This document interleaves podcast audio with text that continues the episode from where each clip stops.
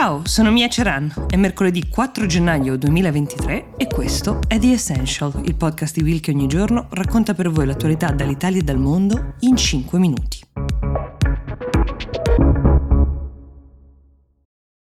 It's only a kick. A jump. A block. It's only a serve. It's only a tackle. A run. It's only for the fans. After all, it's only pressure. You got this. Adidas.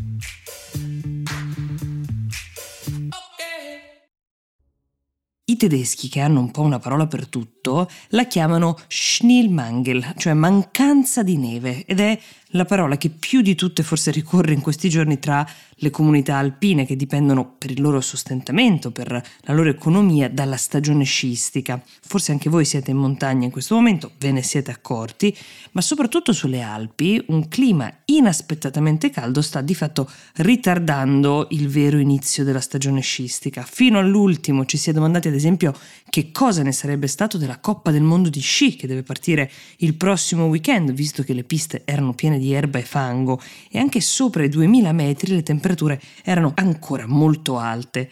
Ad Adelboden in Svizzera, dove si svolge uno degli slalom più tecnici dello sci alpino maschile, alla fine è stato deciso che sì, la gara si disputerà, però ad attendere i vincitori all'arrivo ci sarà della neve artificiale. È difficile anche per l'Austria, dove l'ultima neve nelle località sciistiche eh, vicino a Salisburgo è caduta oltre un mese fa. Ma anche in Francia le cose sono difficili. Lì il problema è che manca l'acqua che viene usata per attivare i cannoni che sparano la neve. In Svizzera alcuni hanno proprio deciso di riconvertire la propria destinazione turistica buttandosi ad esempio sui percorsi per le bici anziché per gli sci. È il riscaldamento globale, ci spiegano gli esperti, non dovremmo stupirci perché sono anni che ci avvertono e ce lo spiegano, ma forse anche per alcuni di loro la velocità con cui alcuni ghiacciai alpini si stanno sciogliendo è più rapida del previsto. Per darvi un parametro, qualche anno fa il consorzio turistico svizzero avvertiva che negli anni um, praticare sci sotto i 1000 metri sarebbe diventato impossibile. Quest'anno però già a Splugen, 1500 metri, un posto considerato snow safe, gli impianti sono rimasti chiusi e sono ancora chiusi fino a data da destinarsi. Quando la neve c'è è troppo bagnata, come accade ogni tanto se vi è capitato di sciare a fine stagione, mentre per fare sport è necessario che la neve sia compatta. Per sparare neve artificiale invece, come dicevo, si consumano tonnellate di acqua, un bene che in particolare la Svizzera, ad esempio, sta centellinando per poter generare idroenergia. Questo era il piano per andare a sostituire il gas che un tempo forniva la Russia. La stima è che per affidarsi interamente all'uso di neve artificiale, una località sciistica dovrebbe aumentare dell'80% il proprio consumo di acqua. È un dato che però creerebbe una sorta di guerra con il resto della comunità perché renderebbe impossibile fare affidamento sull'idroenergia, creando una sorta di guerra tra attività turistiche e popolazione locale e questa è una delle molte conseguenze del riscaldamento globale.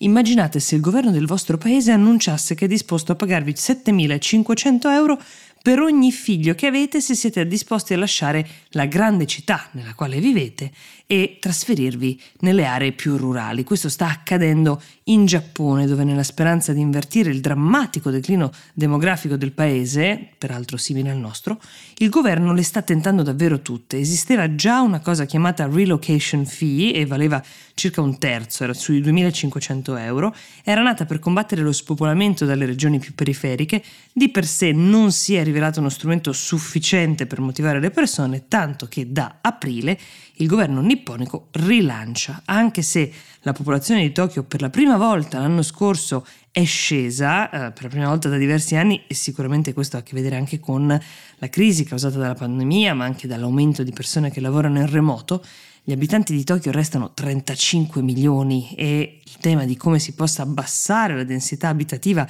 di una città dove i prezzi degli affitti e non solo sono diventati ingestibili per molti resta un tema chiave. Esiste quindi un elenco, un vero e proprio elenco di regioni, di municipi che per ora sono considerati diciamo meno appealing, che hanno aderito a questa iniziativa e si può appunto fare richiesta di questo sussidio. La scelta è ampia, sono 1300 le località. Per di più si possono richiedere finanziamenti per la propria attività da iniziare fino a 25.000 euro. Insomma, sommando il tutto, soprattutto per una famiglia con i figli, l'offerta forse comincia a farsi interessante. Non vale trasferirsi per un periodo per poi tornare nella capitale, perché tra le condizioni c'è che la famiglia debba risiedere nel luogo scelto come nuova residenza per almeno 5 anni e che almeno un membro della famiglia sia impiegato o abbia una propria attività sul posto. Se ci si ritira prima dei 5 anni, si torna in città, bisogna letteralmente ridare i soldi. Metà dei sussidi vengono forniti dallo Stato e l'altra metà invece dalla municipalità che accoglie nuovi residenti. La stima del governo è che entro il 2027 10.000 persone si debbano trasferire da Tokyo alle aree più rurali grazie a questo incentivo. Tra le principali attrazioni promosse dal governo e dagli enti locali ci sono le strutture per i bambini, per le famiglie, cioè asili, scuole, attività che renderebbero più semplice la vita delle famiglie, appunto in altri casi, come in quello ad esempio dei villaggi di Otari e Nagano, questo secondo la stessa autopromozione di queste località, la disponibilità di uomini in età da matrimonio e in cerca di moglie, questo come pubblicizzato da un'agenzia di PR che sta cercando in ogni modo di agevolare l'operazione. The Essential per oggi si ferma qui, io vi do appuntamento domani e vi auguro una buona giornata.